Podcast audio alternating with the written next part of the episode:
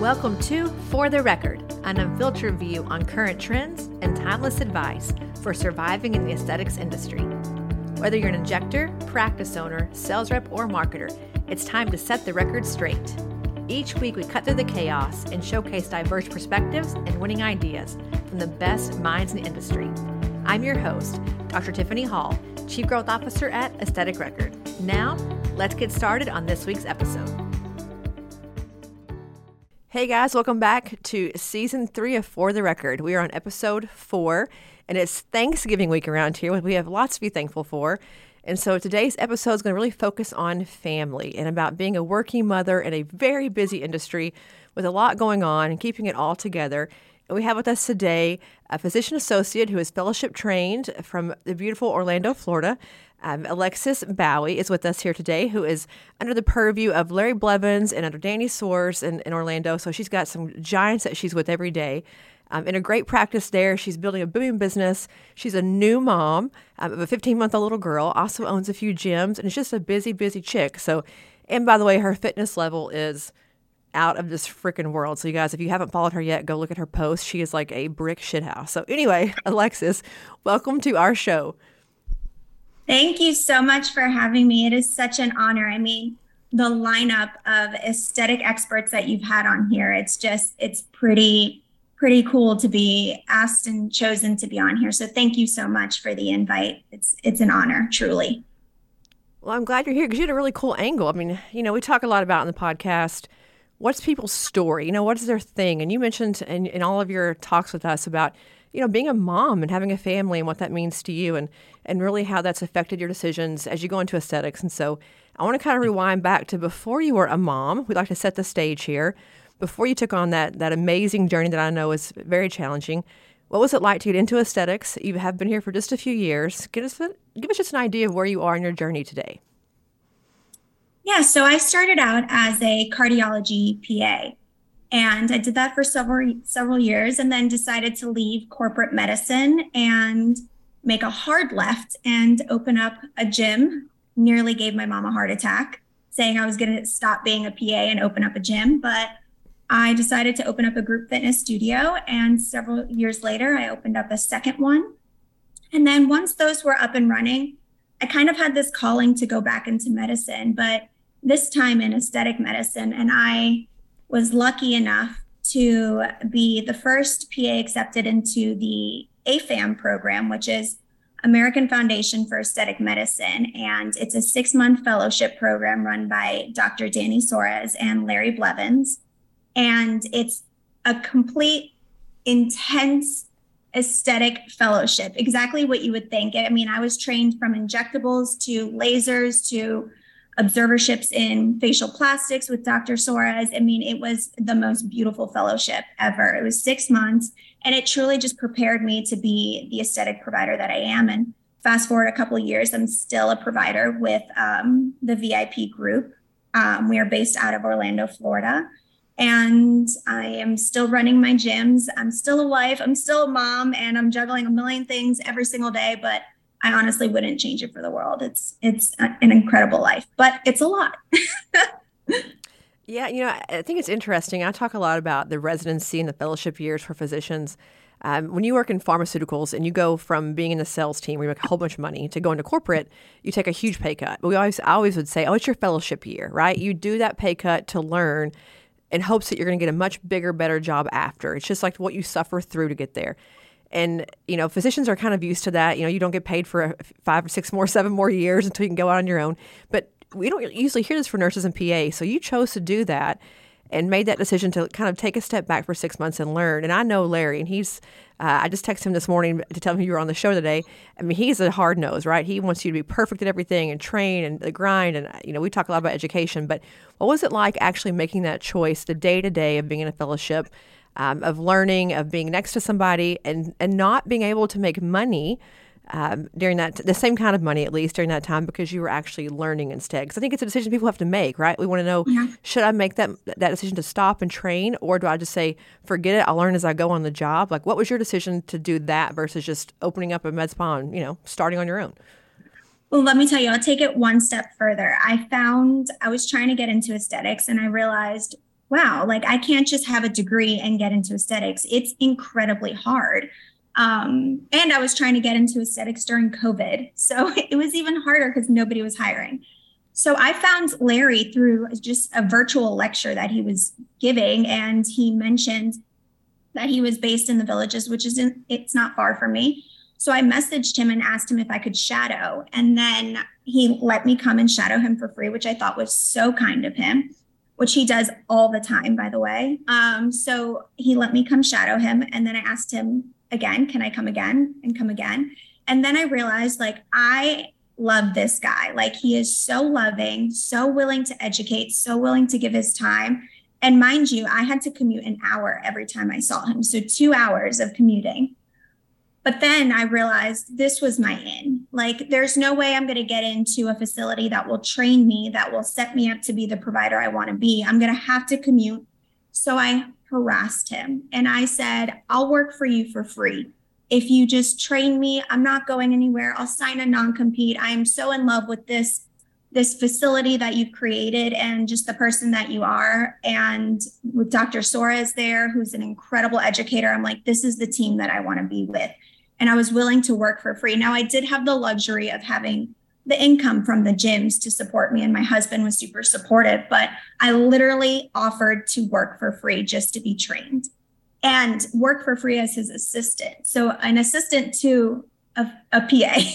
so it was taking 10 steps back. And then they developed the fellowship and asked me to be the first um, fellow to go through the program. And it just opened so many doors for me. I mean, to have that training from Larry Blevins, who you guys know as Captain Cosmetic, and then Dr. Soares, who is the most incredible educator. Like, I, you can't you could you couldn't buy that training. I mean, it was day to day, hands on, every single day. I learned from the best, and but it's hard. It's hard to get into the aesthetic industry. I have a I have so many people that are like, "How did you do it?" I'm like, honestly, it was a little bit of being willing to take steps back and to not get paid what you feel or what you deserve to be paid as as your degree says. But in this industry you do you have to be humble and you have to start from square one and be willing to to do that and to make those sacrifices. And thankfully i had a supportive family that was like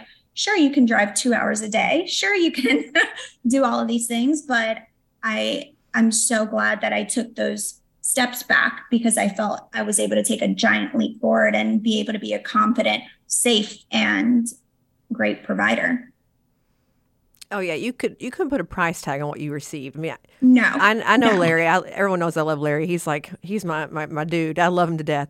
He is phenomenal at injecting, at business, at the, looking at the industry, you know, perspective.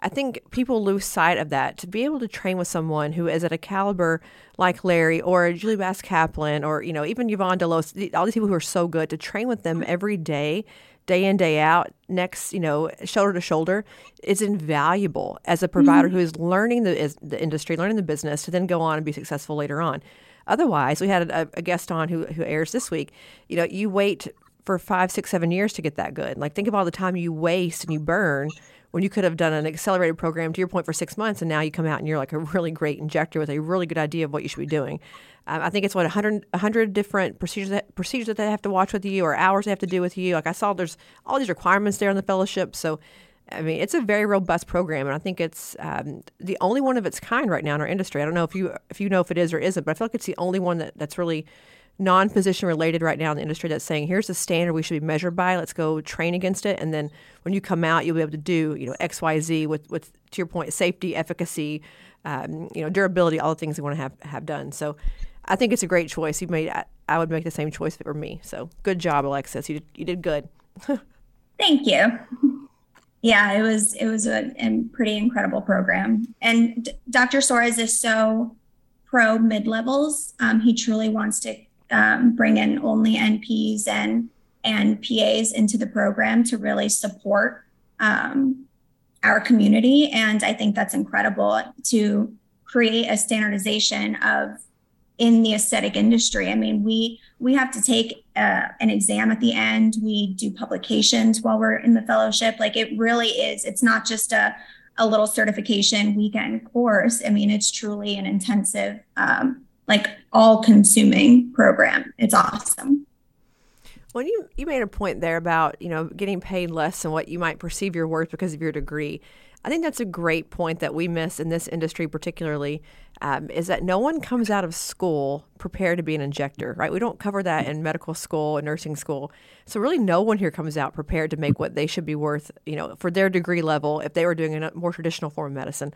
So, kind of with that in mind, coming from cardiology, which is, you know, top of the food chain, into this with years gaps in between, like what was your perspective? Because I think a lot of new injectors who are coming into this industry feel like they should walk into a practice, demand what they want to get paid with no experience because they have, you know, XYZ degree and they think it should just all happen for them. I work in corporate America. I know that's how corporate America works. And we're always like, huh, that's cute. You, you're not there yet. You know, you're, you're going to make half that money. Good luck with that. But medicine's very different. So, how did you kind of adjust your mindset or prepare for that, knowing that you had to kind of cut your teeth first before you could really get paid what you think you're worth? I think, I mean, I honestly didn't realize the danger um, of being an injector without true training um, until I went through the fellowship program. Now, I didn't have a job as an injector prior to the fellowship. It was truly, I went from cardiology to gym to harassing Larry to um, let me assist him. So I didn't have a syringe in hand, and thank God I didn't. I mean, the reality is is that there is such a responsibility when you hold that syringe, and I truly probably. I mean, I could have. I had job offers. I had not job offers. I had they accepted my interview, but it didn't feel right. There was something strange about a clinic hiring an injector that never injected before and was willing to just give them their entire patient list. And I, I just felt uncomfortable. I had one clinic offer me a role. Um, I think because I had a business mind saying it was literally, I would be the only provider there. The entire patient list would go to me. And I had never even injected one patient. And going through the fellowship, I realized how dangerous that is. And I think, I honestly, unless you walk into a clinic that is really pro education and pro training and is going to send you to conferences and and trainings to set you up for success, I would really be hesitant to accept a job that isn't like that, that it's like, oh, you haven't injected. It seems like they'd maybe be taking advantage of the fact that they could probably pay you less because you don't have experience. But I think the reality is is that things can go bad really fast and you have to be willing to take a few steps back. I I think even if it means putting you in a little bit of a financial strain, I think it's totally worth saving your license because God forbid you don't have that. I mean, I have a relationship with Dr. Soares, who's my medical director, that I can call him at 2 a.m. and say, oh crap, like this is going down. It's never happened, but I know that I have the ability to do that with him. And that's important and because things go bad fast and you have to be trained and you have to be able to recognize things that go bad as an injector and know and have your protocols in place. And if i would have accepted any of those jobs that were like yeah sure you're great. You're cute. You're bubbly. You have energy. Like here's my patient list it would have been i can't even imagine the position i would have been in multiple times. So having I didn't know that. So going into it, I knew that I I had a great feeling about Larry and Dr. Soares, and I knew I wanted to work with them, but I had no idea what I was getting into as far as the medical responsibility that we have as injectors. So in hindsight, I'm like so happy it happened, but to be honest, it was more of this is a great opportunity, and I'm willing to take 10 steps back to work for them and with them. Um, and I'm just grateful I did. Man, I think that you, what you just said, is our industry right now in a nutshell. Um, with the influx of people coming over to aesthetics who want to work here that have no idea yet what they're doing, right? They're brand new from the bedside. Um, you mentioned the word like taking advantage of. I think so. One thing you can pay them less, but also, you know, we see so much private equity money, so much um, big funding, you know, corporate med spas popping up. And those people who own those don't often understand the medical implications of what we do here, right? They don't understand the, the dangers and the risks and even just the patient satisfaction problems. And so they would say, This Alexis is adorable. She's cute as a button. She's, you know, a PA, bubbly, all the things. Let's hire her and give her a patient list and she'll figure it out as she goes. Yeah, I think there are some amazing big, I think I think of Skin Spirit, amazing big chains who train you. I mean, gosh, they train and train and train and train and train before you get to go into your own med spa and you know and start working. But there's lots who don't, and I think there is such a risk right now that how many of you are out there, you know, how many Alexis are out there saying, sure I'll take the job. I don't know I don't know any different. I don't have a Larry Blevins to step in and save me and then we start to see adverse events and problems and or we just don't help them. You know, new injectors are are not well supported in this industry. They're just really not unless the unless the industry comes in and helps like a Galderma and Allergan they're kind of left on their own to figure it out, which is so sad because there's so many great programs out there to train. But I think you you got very lucky. I don't know if it was coincidence or happenstance, but you found a wonderful home. Um, but you mentioned your business brain, and I think it is interesting for you. you. You own businesses, but you've chosen to stay as an entrepreneur inside of someone else's business. Uh, is that because your business cup is being full or being filled somewhere else, or you just, to your point, are still learning and growing and want to stay there and, and kind of you know keep doing what you're doing right now with with the crew there?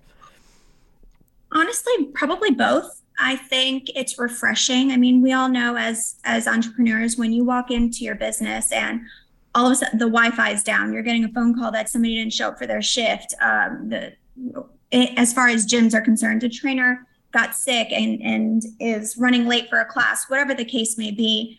You're being I as an as an owner of a business, you are truly there to put out fires.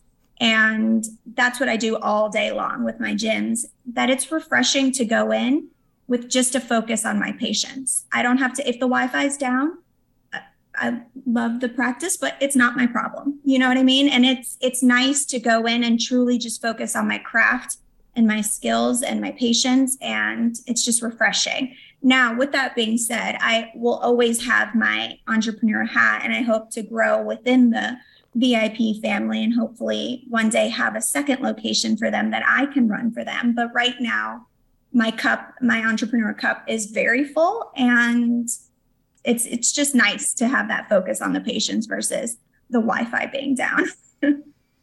yeah, we were just talking before this started that I, I owned two CrossFit gyms um, before I got into aesthetics. And I'm very glad. Actually, for the first two years, I was in aesthetics. I was a sales rep, traveling all over the state of Arkansas, coming in at night. You know, coaching mornings, coaching evenings, um, trying to write programming with you know my ex-husband. Like the whole thing, just crazy. And again, to your point, coaches don't show up. The the toilet breaks. The lights aren't working it was so exhausting for me to think about having to be great at my job but also be running a business that that's why people ask me about AR all the time. Like, I don't own this business and I don't want to. Like, I let someone else worry about that. I've done my entrepreneurial thing for at least the time being. I have, I've, I've done my um, my duty. I've, I've earned my stripes. I'm good for now because it's nice to walk in. And I, and I do all that here, by the way. I have the responsibility of an owner here without having to own it. But financially, someone else has to take the burden, not me. You know, in the gyms, you know this. If payroll doesn't make, you got to cover it personally. Like you got to go in your checking account and figure it out. Which luckily that doesn't happen often. At least you know I'm sure with yours it doesn't. But in the beginning it does. There are days you have to cover things yourself and cover. You know, had to buy your own air bikes and your own barbells and weights. And you know, I self funded the gym when we started it, personally funded it, and then you don't really pay yourself back. So I think it's a whole. I think people think about entrepreneurship as a very sexy concept. But when you've done it, sometimes it, it loses its luster a little bit. I would say that. But all that to say, um, within your business brain, you mentioned to me in one of our, our discussions that you feel like we're all entrepreneurs now, even with social media, with your own patient load. Walk me through that. Like, how do you attack your entrepreneurship, you know, kind of mindset within your business, within working for VIP, with social media, your own personal brand? How do you facilitate all that while also being an employee of someone else? I um well we I feel like especially this is the only I feel like branch of medicine that we can truly be these like non-traditional forms of entrepreneurs. So like while we might not be the traditional definition of an entrepreneur where we have our name on that LLC, um, we all function like little business owners with our social medias. We we are constantly engaging and capturing new patients via social media. We're creating content. We all have these kind of like small businesses within um, our own like branch or our own um, med spa or location. And I'm lucky enough to be in a a group that allows me to grow like my independent brand within their brand. I still use the VIP, which is the Village Institute of Plastic Surgery name, and I'm proud to wear that, but I'm also the Orlando injector within that brand. So I think it's really fun what this industry allows us to do. So we don't have the LLC or the pressures of the LLC, like you mentioned, when you can't hit payroll, but that's coming out of your checking account. Um, when a trainer doesn't show up, you're your members are still paying for membership so you're showing up to train that class. So that's a lot of pressure. And i think it's it's nice that we can still kind of have a sense of identity and a sense of self. I know as a cardiology pa i was just a number. I just i got a list of patients in the morning and i walked in and i took care of them and i went home. There was no identity there. I they could have replaced me in two seconds. So with this like i do feel i have a sense of like my own small business within the VIP group. Um, and I think that's really cool. I think we should all be proud and take pride in our, our individual brands within a family. And then maybe you branch out on your own, whatever the future holds. But I think I think it's important to like to support that brand and to to be that brand and to live that brand, but still under uh, respect the house that you're in at the same time. Yeah, I think being a business owner, you probably see it differently. I think about loyalty and about retention of employees. Um, mm-hmm. We had a person on the podcast this season who's been with her her physician for 13 years. She's been an injector working there, helping to build his business. But she talked a lot about loyalty and about you know just knowing that I've invested so much time here and my energy and my love for this place that to leave on a whim just seems crazy. And I think about that a lot with injectors.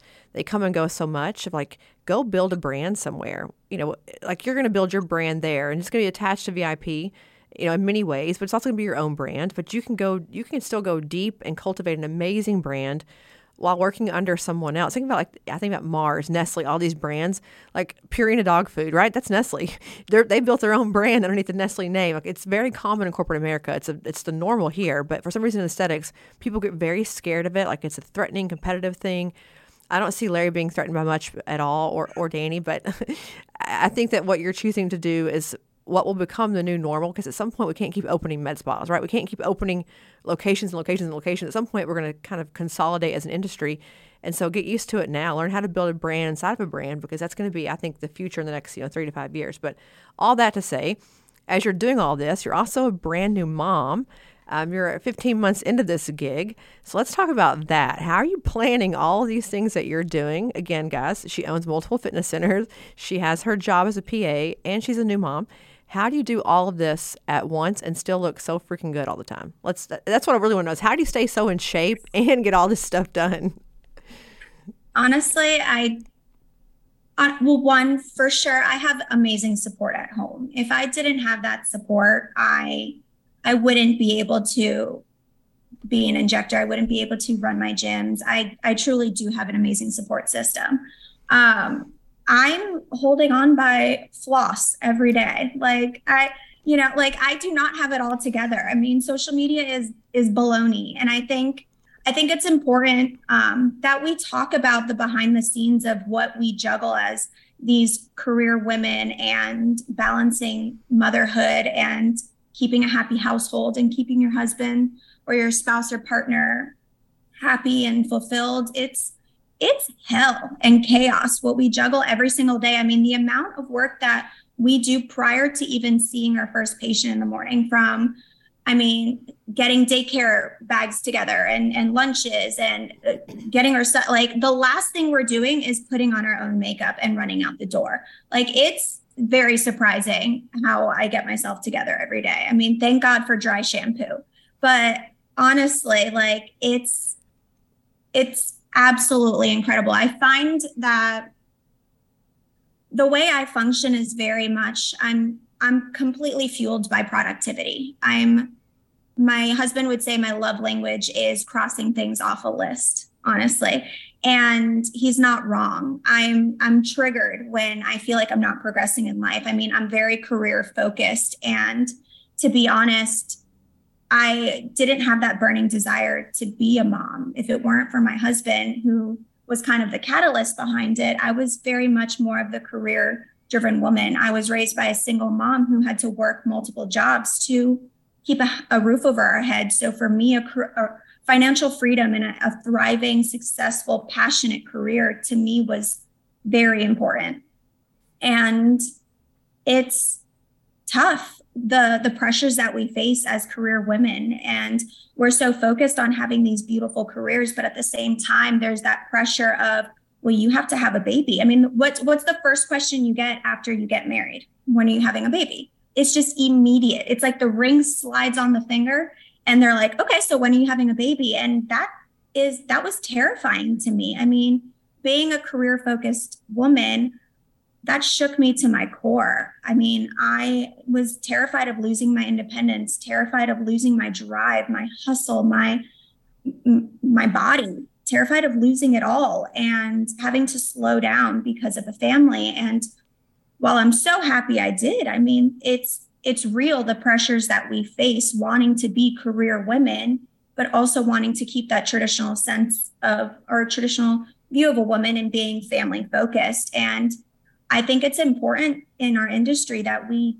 talk about everything that we juggle. I mean, it is truly complete chaos. And I think one person that does it really well is Injector Bunny. I think she has an incredible social media presence where she talks about her son throwing up on her and she's running late for a flight and then the flight is delayed and then she shows up late and her hair is like stuck to her face and that's real What's not real is the amount of times that I went like this and I'm messing with my hair and I'm uh, like, and I'm just sitting here prim and proper.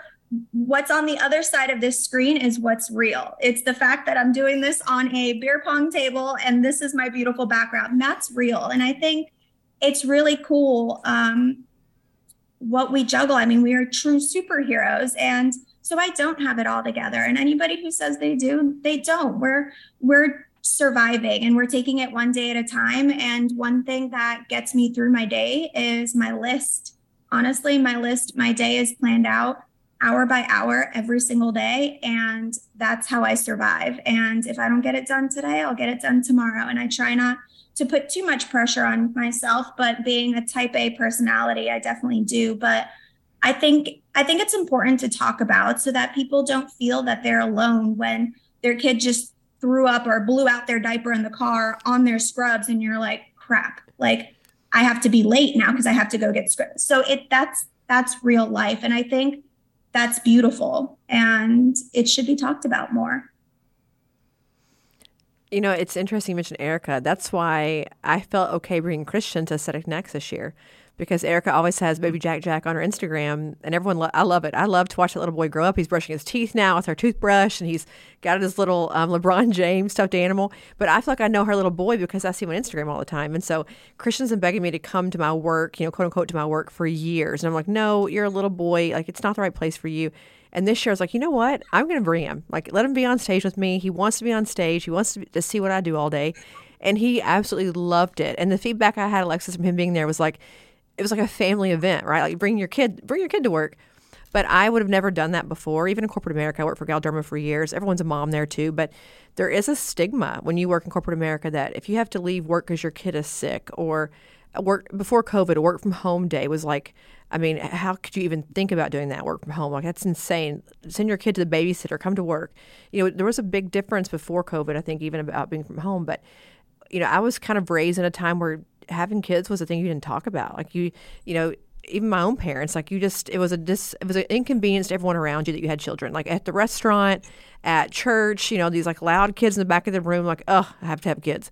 And so I kind of grew up not wanting children. Like I had no desire to have kids at all. I mean, I, you mentioned that you weren't really eager. I wasn't either. Christian was an oopsie surprise.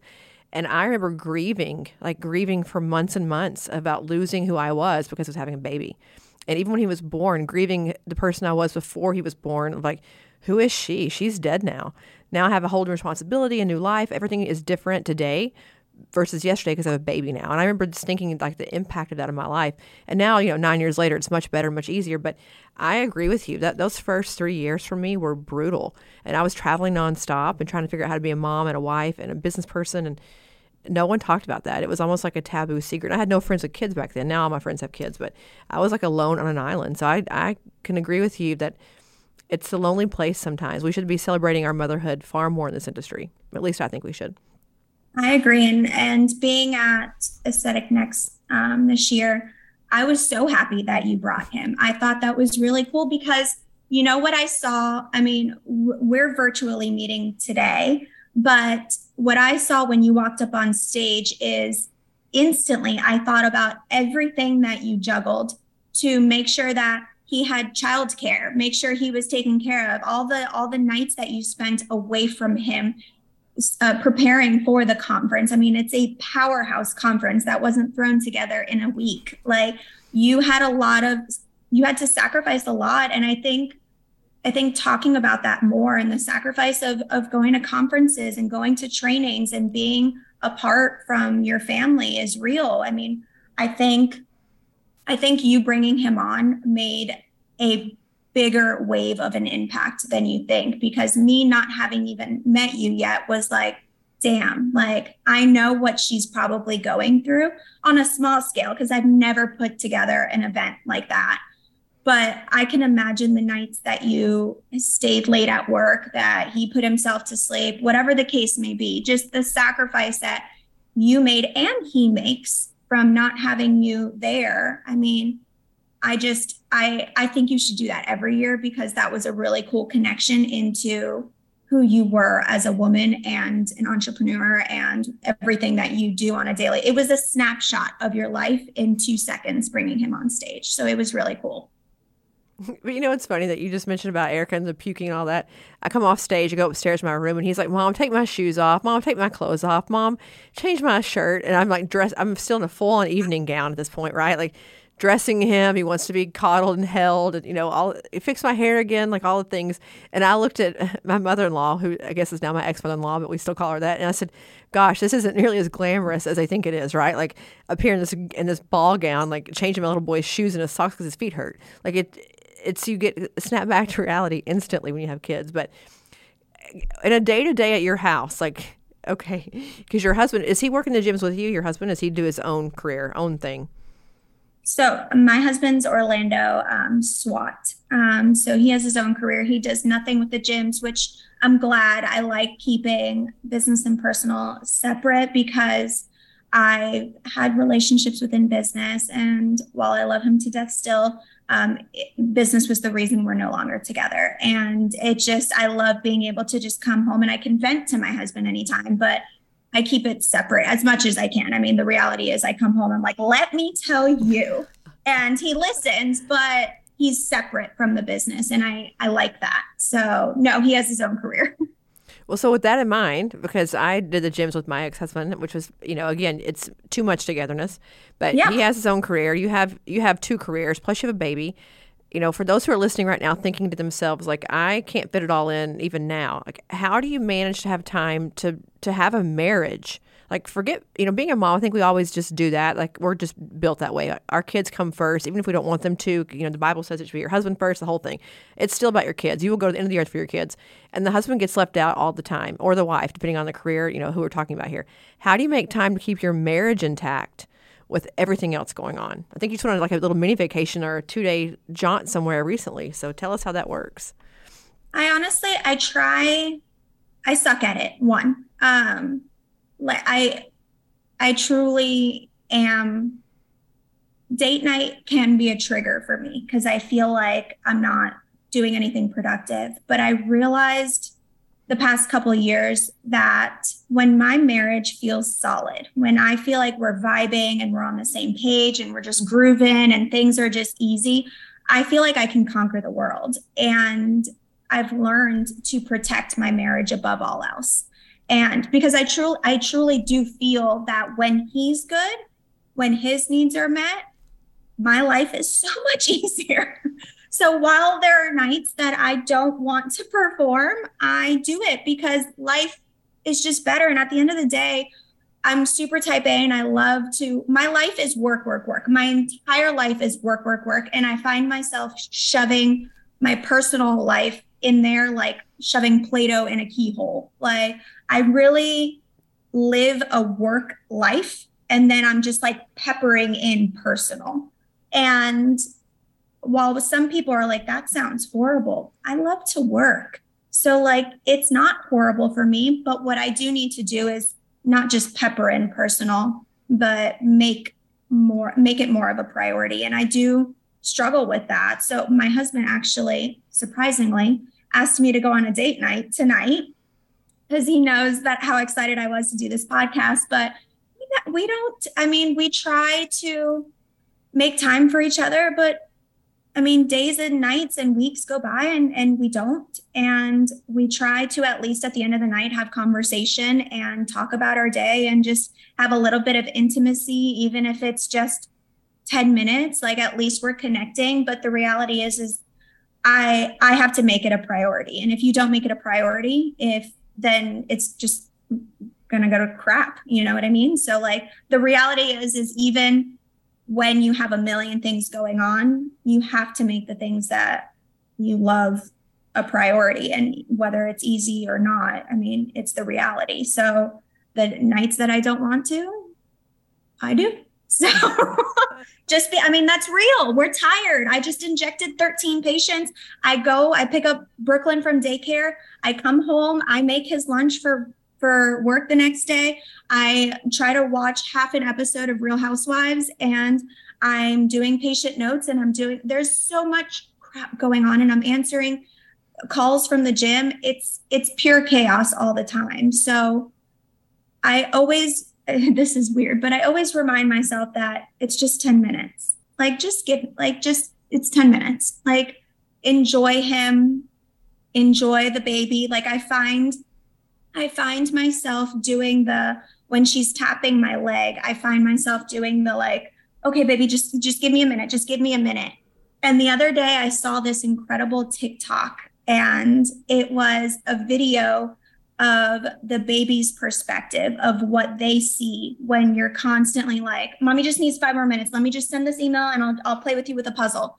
And it was their version of what they see. And it's constant. We're constantly doing that as, as career women and busy women. And it was eye opening for me. And I never want to be that mom because why are we working so hard? It's to provide for our families. But if we don't love on our families because we're so busy, then what's the point of it all? So I struggle with it every day, but I really try to make my marriage a priority um, because I truly feel that when we're good, I can do anything. Yeah, I will be very transparent and tell you that the first three to four years of Christian's life, I didn't have time for him. Like, that's terrible to say, but I was so busy. I was on the road constantly. Um, I was fortunate that his dad is a phenomenal parent and will get in the floor and play with them and would build Legos and do all the things I couldn't do because I was constantly on the road. And when I was home, I was just so tired because I was home from you know two weeks of travel and it just didn't fit in my life in that moment because I was trying to grow our you know grow our our family and our money and the whole thing. But I look at it now and I'm so sad of all the time that I missed and so resentful of myself for having not been so present because I was busy building things. And so probably in yeah. the last three to four months, I've really buckled down and focused on like when he's at home, the computer gets turned off, which my entire team knows for me is very hard. So I stay up all night long to accommodate. So I I'm with him in the night. He goes to bed around you know nine thirty or so. I sleep with him for like an hour, and then I get up and I work all night long because I can't work when he's there. So I work from like 11 at night until 4 in the morning, go to bed for an hour or two, get back up and work again. So I'm exhausted, like completely freaking exhausted 24 7. But I can't not get the work done. And so I've just figured out how to make my life work so I can get all the work done and still be a mom. So it's taken extreme sacrifices for my personal health, mental health to do it. But there is no other choice for me right now. And so hopefully I get out of this, you know, this working thing at some point. But to your point, to make it all work and to do big conferences and all these fun things and to inject 13 patients a day and to have gyms and you just sacrifice. But um, you know, I think there's a part there you said just it's just 10 minutes. I think about that all the time. Like just give them 30 minutes, just give them 10 minutes. Like then that's their whole all they want from you, right? Just a little bit of time with you to do it.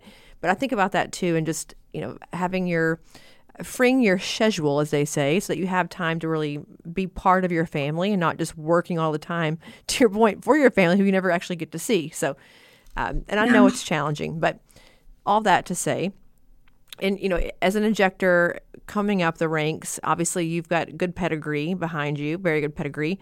So your star is going to rise very, very quickly. One of the things that one of the things I see about the family dynamic in aesthetics is all of a sudden the wife or you know the female, whoever she is, becomes very, very successful, overnight celebrity kind of vibe. Instagram followers blow up. They're on podiums everywhere. and all of a sudden there's like a bit of a jealousy or um, a resentment that you know I'm still in the same job I was in six months ago or six years ago, and now you're this famous injector and this famous person who's on Instagram and TikTok doing all these things. Who are you? So what kind of plans do you sort of have in your mind about you know when this thing explodes and i'm sure that it will for you very soon how you'll handle that with everything else as well are you asking how i'll handle it like in my marriage as far as just in husband... general just in, in life in general like all of a sudden i have a good friend who's like you know before i was a regular physician, like doing medicine, you know, normal things.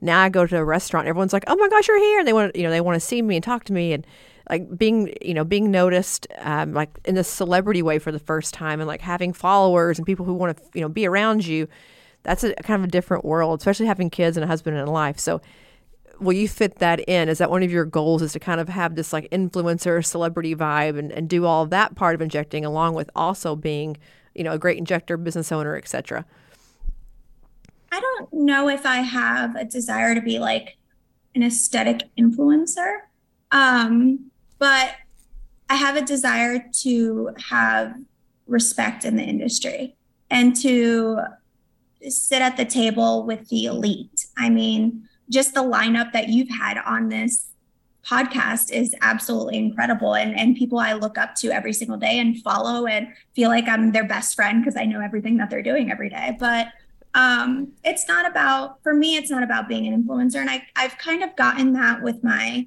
my gym side of um, or my gym hat that I wear. And honestly, it means nothing. it really like the the influencer world really means nothing. And I I don't care for it. And my husband is so anti social media. He doesn't care when I'm telling he's like the worst, best Instagram husband because I'll ask him to take video and he's like, You look fine. And I'm like, I look like an ogre. Take it again. And I make him take it like 15 more times. But honestly like i just i want to deliver incredible results and i want to showcase them and i want to have conversations with the people who have paved the way in our aesthetic industry. And i i i don't know. I, th- I think the influencer comes with the respect. And i think the people in our industry most of the people in our industry that are considered aesthetic influencers influencers are those who have built respect and that expertise. And I would love to sit at the table with them one day. I'm a very small fish in this aesthetic pond, but I think I think it would be uh, incredible for if that were a role or a place in my future, because um, that would mean that I'm I have something to say and that people want to hear what I say, and I've just created that respect that that all of these people that I look up to every single day have. So I don't know. We'll see what the future holds. I mean, I'm just trying to get through today. uh, same. You mentioned hanging on by dental floss. Yes, I agree with you. That's me every day. But you know, I think it is a reality here that we don't talk about nearly enough. Um, I think when you're a real celebrity, like in, in real Hollywood, you talk about it a lot. Like being a celebrity, what does that mean? What is it like to have your whole life on display? And you know, you mentioned even Erica. You know, her whole life is on is on Instagram. You know, her everything she does is on Instagram. Um, and I think there's pressure with that of always looking good. And she's done a great job of like being her real self. But people who have overly curated feeds and have to, have, like, that's me, right? I don't want to be an ogre on Instagram. I'm just like, you know, like I want to look, look, you know, like a human. So I think that there is a lot of pressure there to maintain appearances, um, to be at the right conferences, to be seeing the right groups of people. Like I think about that a lot too. Just the money to travel and go to all these conferences all the time, and to be part of this in crowd. I mean, I run with a, a group of women who have you know, great careers, and lots of money, and lots of travel and fun things. But I can't keep up, guys. I've got, you know, I'm a single mom at home with my kid. I can't go do all the fun things you can do. There's just, I have to know how to say no. But there is a celebrity thing here that we don't talk about enough. And I think as a mother, as a wife, as a, you know, business partner, it's a it can be a very hard thing uh, to work into your current life. It's a, it's a hard road to hoe and to, to learn how to become a celebrity. And I think your fitness page has lots of followers, so you are used to being a celebrity in that regard. So I think you're kind of you're less um, new to it than anybody else. But I think it's something here that we don't talk about. You know, just kind of those best kept secrets. That's one of them. But all that to say, you're you know you're two years into injecting, three years into the industry with fellowship with being with Larry what comes next for you to get that seat at the table? Is it, you know, presenting at conferences? Is it publishing? Is it what is your next step and your plan to get where you want to go? Because I have a feeling that if you make your mind up to do it, you will do it. So what's next on your on your docket? I want to kind of take the educational path um, and create publications where people reference them. And I think um, I'm working on a couple with Dr. Soares, one in particular that I'm really excited about. And we're hoping to get really good results. We're just in the middle of it. So hopefully those final photos come with what we expect. But I think publishing and and leaving your mark in those incredible medical journals is important. And then presenting on them, not necessarily presenting on like fun aesthetic things, but like more of like, this is what we published and this is what I want to talk to you about and this is what we found and and really trying to um really trying to what's the word just add to the medical industry the aesthetic industry versus just creating cute TikToks and stuff like that which I love to do I really want to add value. And I think taking the educational route and hopefully publishing and, and showing techniques that somebody may not know. Um, we're, we're creating a new technique for um, lip lines in particular, um, those pesky lip lines that nobody likes. Um, so hopefully our final results are incredible and we can publish them and then maybe I can present it one day. And I I'm open. Honestly, like even being on this podcast is something that I never thought I would do. So every day I feel like another door opens and I'm taking that opportunity. Another door opens and I don't actually doors don't open. They like slant open and I kind of just barge through like a bull. Um, that's how I got into um, Larry. But I I'm excited for the future. I think this industry moves really, really, really fast. And I think with that pace, puts a lot of pressure on us to constantly keep up and to constantly be relevant and to constantly be posting because if for whatever reason social media if you're not posting then you're not doing anything. And that's not true. There's a lot of behind the scenes work going on but because of how we live in this modern world of technology you have to constantly keep up and create content and that puts a lot of pressure. And like we said we all function like little entrepreneurs with our social medias and it's just it's a huge juggling every single freaking day. It really is a huge juggling and we're all just trying to survive and trying to feel fulfilled and appreciated and respected and take care of our patients and love our families and love our kids and one thing that i do that you mentioned is you try to like close your laptop two hours a night just to be with him and I do the same thing. I call it a digital detox. And when I'm putting her to bed, I try to leave my phone in a room well across the house because I found that when she was a newborn, I was constantly like this, feeding her and trying to send emails at the same time. And I realized I kind of blacked out those times and I don't have many memories. So I think what's important as moms and as crazy career injector, boss babe women, it's important to have a digital detox for your family every night too, because that text can wait. That post can go up at 9 p.m. Who cares? You know, it's important to put that phone down and to just be present and to actually look at them and not be sending a text at the same time because it, it definitely weighs on them. I mean, my daughter, I've never shown her how to put on makeup. She's 15 months old and she grabbed my little blender thing and grabbed it off the floor and went like this on her face. She's 15 months. They're watching you. And if they don't see you look at them, they feel that. So I think what you said is so powerful is we're busy and we're going to get the stuff done regardless, whether it's at 4 a.m.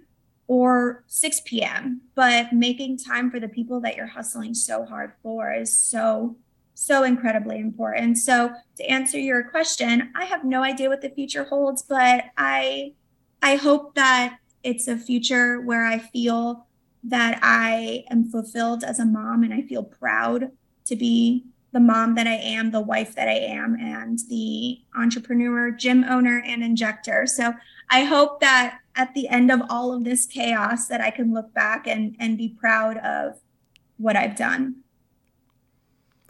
you had two things in there that I want to pull out that I think are really um, pertinent.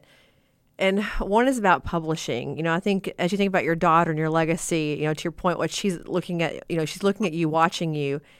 In 50 years from now, Instagram will not be a thing anymore. We won't give a shit about Instagram. It'll be gone, long gone. We'll have space pods and Mars, who knows? But medical journals, things like that will sustain forever, right? They're digital part of our architecture as a country, uh, you know, as an industry. They'll be here forever. I think that publishing is such a, a long term game that when you start doing that, you know, I think about Rod Rohrich. I don't know if you know him. He's a physician here, and he is like the godfather of plastic surgery. He's here in Dallas. He publishes articles nonstop. You won't inst- you will not Google plastic surgery not see Rod Rohrich's name pop up. That's his legacy forever, not his Instagram posts.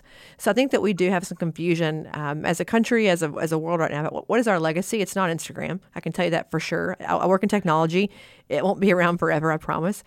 But as part of that too is like as a meeting organizer, I love to see someone who's publishing work and can come talk about it. Because what happens is they want to talk about fun things, frilly things, pop culture things. It's like I need to know the real deal about aesthetic medicine, whether it's injecting, safety, techniques, whatever that may be for you.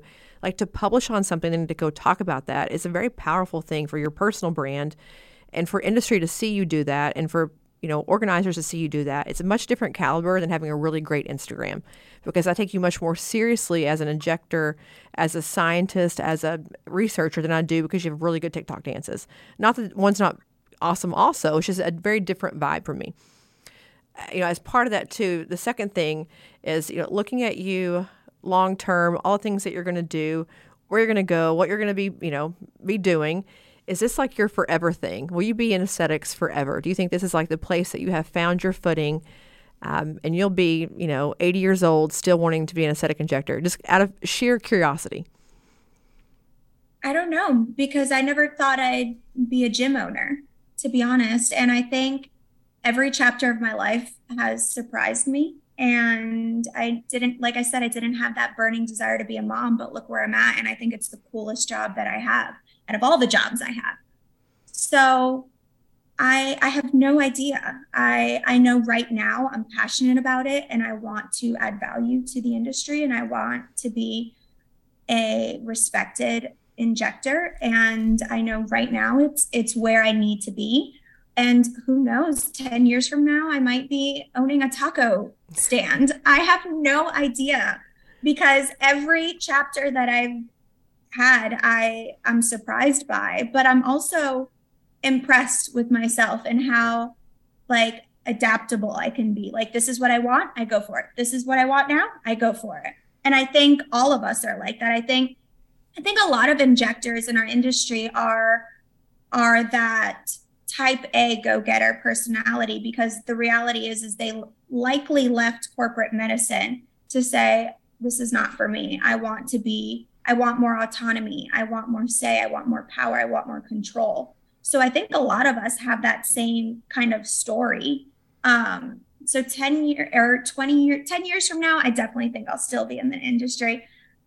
20, I have I have no idea because my life has been so many hard lefts. So, but they've all been great and they've all like built me up to the person that I am today. So I'm I'm game for whatever life throws at me let's go. I love that. Just roll with the punches. Whatever, wherever life takes you, be ready to go and, uh, you know, be ready to walk in and crush it no matter where you land. I bet you'd have a great taco stand with, you know, a line out of the door for sure. So that taco stand's going to be a hit. Make sure you have carnitas there. My whole team will go. but no, you know, I think you make some great points there about just being adaptable and being fluid. So as we kind of wrap up here, we haven't really talked about your injection philosophy at all. So I want to end this with, you know, for our injectors who are listening, give us some ideas from all things that you've learned with Larry, with the fellowship, you know, in a couple minutes here. Like, what is your injection philosophy? Facial balancing? Is it, you know, regenerative medicine? Give us an idea of how you think about patients in a nutshell. I feel like all of my injection appointments are like therapy sessions, to be honest. I all of my patients I've really built such connections with, and I want them to come into my chair and just feel so comfortable. I will tell you one thing that just blew my mind with Larry is all of his patients, I'm not kidding, they will come into his chair. I mean, he's been injecting for like a thousand years, and they will sit in his chair I kid you not, and just be like, you'll ask him when I was assisting him, you'll ask them like, so what is it you want to do today? And they'll literally lay their head back and just be like, what whatever Larry thinks. And to just have that relationship, that blind trust as with with your provider is exactly what I strive to be and not to like take advantage and to make a bunch of money and to push 12 syringes in their face but to just what I want for my future and my patients is to have that beautiful relationship where they come in and they'll be like Alexis will just tell me what she thinks and I trust her I trust her hands I trust her mind and I trust her heart and in the meantime, we're going to talk shit and have fun. And she's going to leave me feeling powerful, like I can conquer the world. And I feel like that's just, that's my philosophy. It's, it's just be a good person, have fun doing what you're doing, deliver great results, be safe, and don't, I think it should be patients first and money second. And I, I just want to build that that strong bond with my patients where they can come in one day and just be like, whatever Alexis wants. I think it's it's truly the cutest thing to see. All these uh like 75 year old women, they're just like, whatever Larry wants. And I'm like, okay, Larry, whatever you want. and it's great. And I think it's something to look up to and something to aspire to to be as an injector where they just trust you blindly. I bet Larry Blevins runs the villages. I bet he is like the the man in charge down there with all those little ladies. Dude, we go out to dinner and literally they're all just like, Larry, Larry, Larry. Like he's literally refaced the entire villages.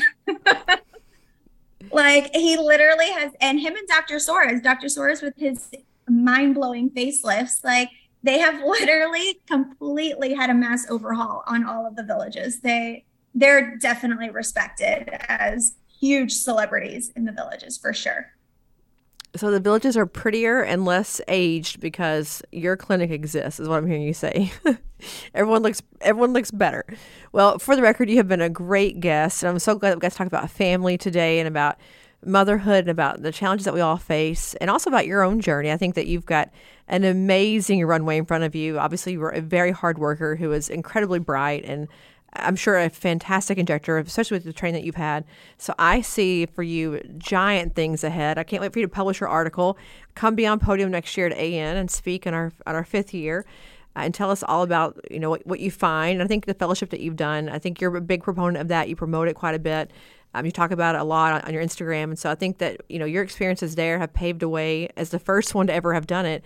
Have paved a way for a lot of injectors to come in and have a really great, rewarding experience because of what you were able to do. So, uh, kudos to you and all your success, rapid success. I'm sure it doesn't feel rapid at all. I'm sure it feels like it's taken forever, but um, I just I think that you've got a, a big, bright future ahead of you. So I'm so glad you came on to our show today. Thank you so much for having me from seeing you on stage with Christian and to here now, like it's truly, I feel like I've made it. Like, Mama, I've made it. Like, it's, it's truly, you are so respected in our industry, and everybody has the most beautiful, lovely things to say about you. So, thank you for sharing this hour with me and and for inviting me on. It's been an honor. Well, that means so much. That made my whole my whole day. I appreciate that. I, you know, I think work hard, be a good person, and do good things, and hopefully you enrich other people's lives. So, for those of you who are listening, happy Thanksgiving, happy Black Friday, and we will see all of you again next week. And Lexis, thank you so much for coming on. Thank you so much. Bye, guys. Thanks for listening to another episode of For the Record. This podcast is not intended to provide legal or medical advice. It's for entertainment, education, and information purposes only. For more information on this week's guest or to get started with Aesthetic Record, email us at info at aestheticrecord.com. Be sure to tune in next week for more fresh perspectives on disrupting the status quo and surviving in the aesthetics industry.